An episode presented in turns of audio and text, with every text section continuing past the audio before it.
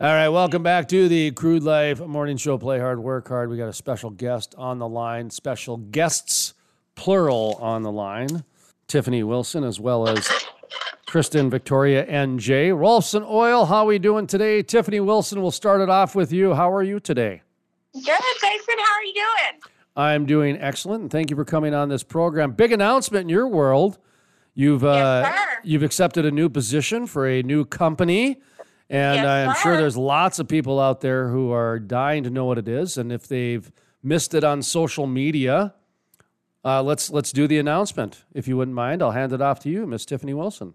So I'm here in Littleton, Colorado, with my new family at Rolfson Oil. All right, and we got we got Kristyn with Victoria and Jay. Kristyn, Jay. Victoria, Carl, Jay Bird. Oh, I didn't write down Carl's name. Sorry, Carl. Okay, Carl. problem. Write that down. And Carl, I wrote it with a K, so I hope I wrote down impromptuly right. That is correct. hey, all right. I, I had a 50 50 very choice on that one. Good deal. Yeah. Well, let's start off a little bit about Rolfson Oil, what it is you guys do, who's your customer, and, you know, give yourself a little bit of a, you know, 60 second plug if you wouldn't mind. So here at Rolfson Oil, we are an energy provider. Not only do we deliver bulk diesel to drilling rigs, frac sites, um, any LTL location that's production or businesses, but we also do dual fuel. So if you have needs for compressed natural gas, um, liquid natural gas, if you want to use your field gas coming straight off your line to lower your footprint, that's what we're all about. I'm familiar with the name Rolfson Oil because of the Bakken, but here you guys are in Littleton, Colorado. I think I've seen it down in Texas too. Uh, talk to me about the different shale plays you guys are in, and you know the kind of the history of the company. We did. So we started up in the Bakken, up in North Dakota. That's where we originated from. And then we went from there over here to Colorado, um, expanded into Colorado, Wyoming, and then made our way down to the Permian in Texas and New Mexico and over into South Texas into the Eagleford. With plans to be the number one provider of all of Texas in the next six months, Yeah. one year maybe. All right, so you guys are going to be coming into Texas a lot more. Is that what I'm hearing? Yes. So there's there's kind of some refocus that's happening. Um, there's there's a lot of people. You know, we talked about this for years uh, on this program, and I've mentioned this quite a bit in the last several years. That a lot of very smart people have told me that over the next 20 years, and this was five years ago, that 70 percent of the drilling is going to come out of the Permian. Talk to me about the Permian. Why, what's going on down there? How how can we expand it bigger?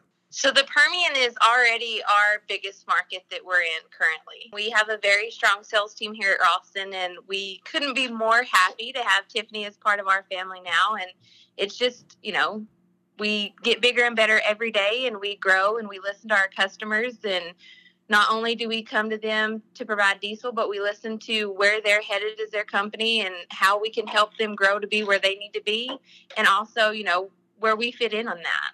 all the different kinds of fueling that's being done out there. All right. Well, Tiffany, what's what what is your new role, I guess? What is your official new role?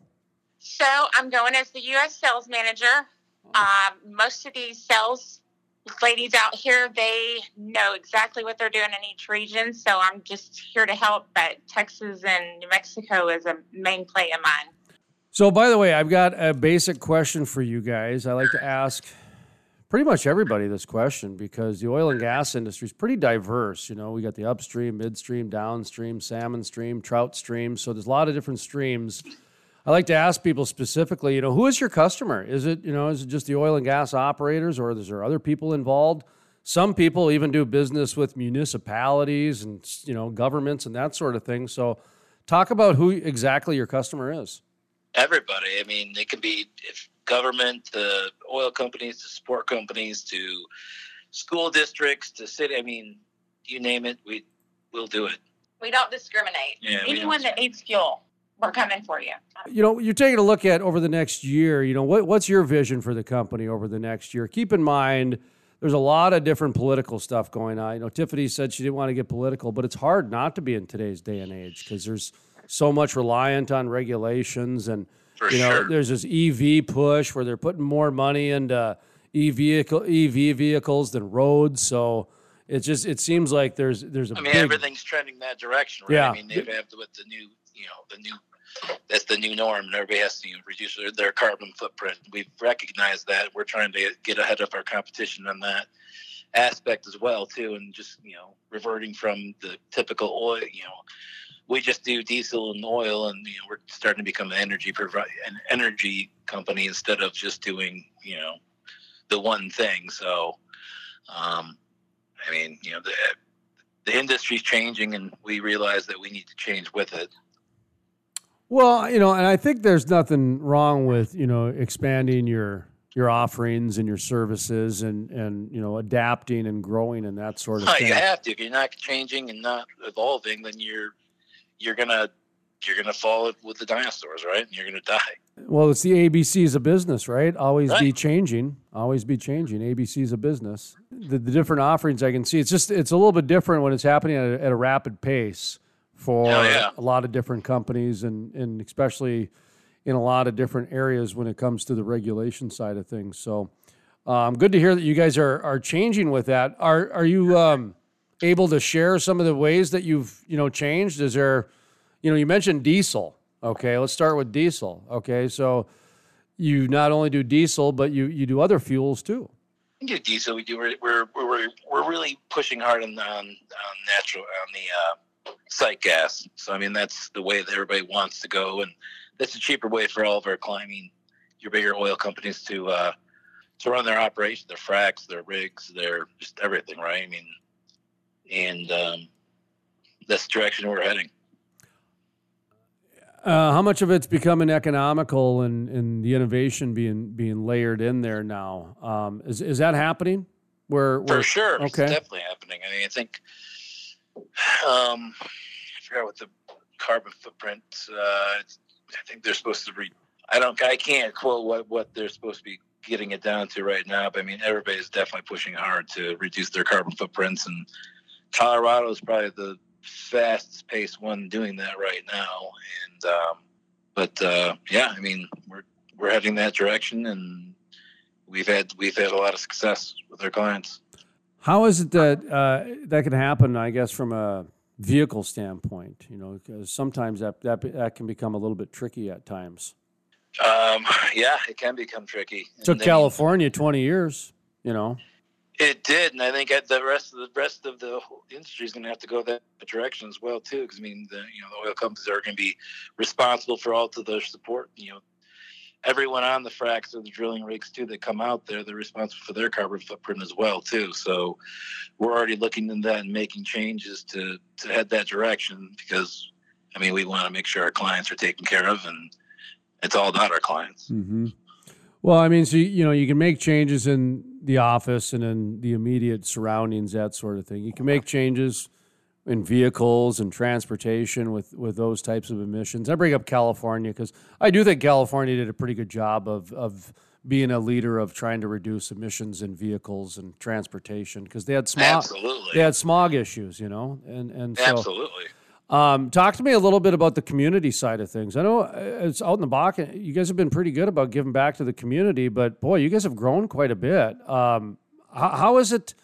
You know, are you guys still getting out and in the community, giving back and that sort of thing? Talk to me about that because that's that's part of this whole you know ESG environmental movement too. Is being a little bit more transparent with the uh, you know shaking. What, what do we call it? Shaking hands and kissing babies. Yeah, we love babies. So no, we we're heavily involved in Oil Patch Kids, and um, and we try to give back to local, you know, schools, and uh, we're always starting different different projects to to help. And um, we also have a lot of projects overseas that we do. We support different orphanages and places like that. Um, and uh, also locally as well too. So I mean, you have to you have to do both, and I mean, you know, God blesses you with good company, and you have to give back. I'd be remiss if I didn't ask something about safety. Uh, a lot of regulations. You mentioned Colorado, so right away I think regulations, but um, there's a lot of safety certifications, regulations that have to go into uh, different things. Um, I don't know if you've got any specialized certifications that you know make you above and beyond everybody else, feel free to mention that. I think I think everybody's on the same level as far as being safe. I mean, Well, that's what I was wondering. I wanted to ask you about that. Just I don't if you've got some you know magic certification, please, of course, we're please, safer than everybody else for sure. please so- mention it. But just I mean- overall, talk about how the industry's changed No, I mean in the, the world of industry's safe. become very, very safe, and um, I mean, I, you know, everybody's, you know, you're everybody's an ISNetworld, and everybody, you know, has to. Everybody's on the same level playing field. I believe of that. I mean, I don't think I, I would for sure say that we are, but I mean, realistically, we're we're everybody. I think is on the same level right there. How do you think that is for business? Do you think that uh, have we gone too far? Are we on? You think that's the right amount of safety? Do we, you know, should we be focusing elsewhere in other areas? Because, I mean, there's three or four companies that just that, that all, all they do is make sure people are certified in each state. For sure. I mean, I mean, it's always a cover your ass thing, right? I mean, everybody has to do that, and everybody has to. I mean, it's unfortunate. It's, it's, I mean, it's the way business is nowadays. So, Yeah. man, it's it's do the job quickly and safely, and um, I just worry that you know sometimes you know over educating people start tuning out pretty quick, and then it kind of has a counteractive effect. And I'm starting I to agree. Yeah, when I'm starting to see there's more certification acronyms after somebody's name than their name. Okay, now we we got to start having different discussions Yeah, with this people, person's a lawyer now. right? And that's the other new normal. You haven't run into that, have you? Where, Uh, where- actually, our our our, uh, our lead safety person is actually an attorney. well, kind of some of these new, you know, somebody has a new project, especially in Colorado, but in the Bakken to a certain extent too, with the Davis refinery. Um, you know, the new normal is you might have a little more litigation than than you expected, and and that sort of thing. So that's what I was saying. I hope you guys haven't ran into that too. No, I mean, we we have the same, you know, hurdles to overcome with safety as everybody else. I mean, Yeah. I, I don't think that we're, you know, that, that's one that's not really one of our selling selling points. I mean, there's definitely we comply with everybody's safety needs, and we try to go above and beyond it. And um, when you know where where we can and what we can do, and um, I mean, we just try to we just try to out hustle and work harder than everybody else. All right, just a few more questions here. Got a, uh, one about COVID. How did you uh, handle COVID? Was that uh, something that you had to go through quite a bit of changes, or Absolutely. I Oh. mean, COVID was actually really good for us. Um, we got to kind of take a step. I mean, obviously we shrunk like everybody else did, and um, it gave us a really good opportunity to kind of step back, look at our company, and you know redefine who we were as a as a as a corporation, right? And um, that's you know where we kind of started changing to an energy company from a diesel fuel company, and um, uh, you know, we were able to shrink up a couple some of our other facilities and you know uh, buy a bigger facility and you know become more streamlined. And uh, I think it's better for it was for sure better for us that that happened. It was actually a it was bad, but it was good, and I mean it ended up being a being a good thing for us. well, I don't want to go through it again, but let's you know let's I'd rather well, I'd rather uh, stay on the path of you know oil go up and it's scary when oil goes to like negative numbers, right? Like, okay, are you guys gonna deliver us fuel? Are you gonna pay us to take your fuel? Like, uh, we're not delivering today. So- I mean, I think everybody remembers that day when the oil was negative twenty something. I'll never forget it was on 420 because I remember th- I remember thinking you got to be high to have uh, negative Oh oil. man, right? I couldn't believe it. You know, I was like, oh wow. Oh, we we kind of does that happen? We jo- we kind of pontificated a little bit in March just because when I looked at the history of oil, it got down to like single digits once in like the 80s during I think the uh, Right? during the Jimmy Carter era, right? And so Yeah. we just floated it out there if it could fall under 10 bucks because there was enough tea leaves to see that things were different. And when it went negative, I, uh, that didn't make any sense to me except for I could see it coming or I just thought something weird was going to happen. And then when the new uh, energy secretary got in, uh, Gina McCarthy, or that's not Gina McCarthy, she's in charge of the uh, EPA. Uh, I'm sorry, the um, yeah EPA, and whoever the new energy secretary is too. They, they, anyways, they're chiming that negative oil could be in the future again, and I don't like hearing that stuff. But Oh, let's hope not. no, that makes me want to get in the oil storage business because then you can make bank. That's the that's the Right. ebb that's the ebb to that flow is on that. But um, so okay, well, I was going to ask you, just do you mind giving me an example of you know maybe how you changed pre-COVID, post-COVID? Was there you know was there a certain area that you invested more in versus the other, or a certain service? I mean, our facilities for sure were the biggest part of it, and Okay. changing, changing that up. I mean, it, in the beginning, we had a lot of different facilities, and we were, we were, uh, we were growing so fast, and we were kind of putting, I want to say, makeshift facilities up at places, but you know, there's smaller facilities, and we had more of them, and then so we kind of put everything into to a, a few facilities, and um, we started, uh, you know, really putting uh, manpower into that. And we said, you know, we were hot seating a lot of trucks, and then we started assigning trucks to more drivers and accountability, and um, you know, just are we up? We really upped our mechanic staff, and uh, I mean, just you know, looking at different procedures and um, just you know, different. Uh, you know, um, technology as well too to help with it and working on our customer service. Yeah, I can I can imagine probably even um, more. I don't know. Everybody goes to the Zoom meetings and, and all these different telecommunication things.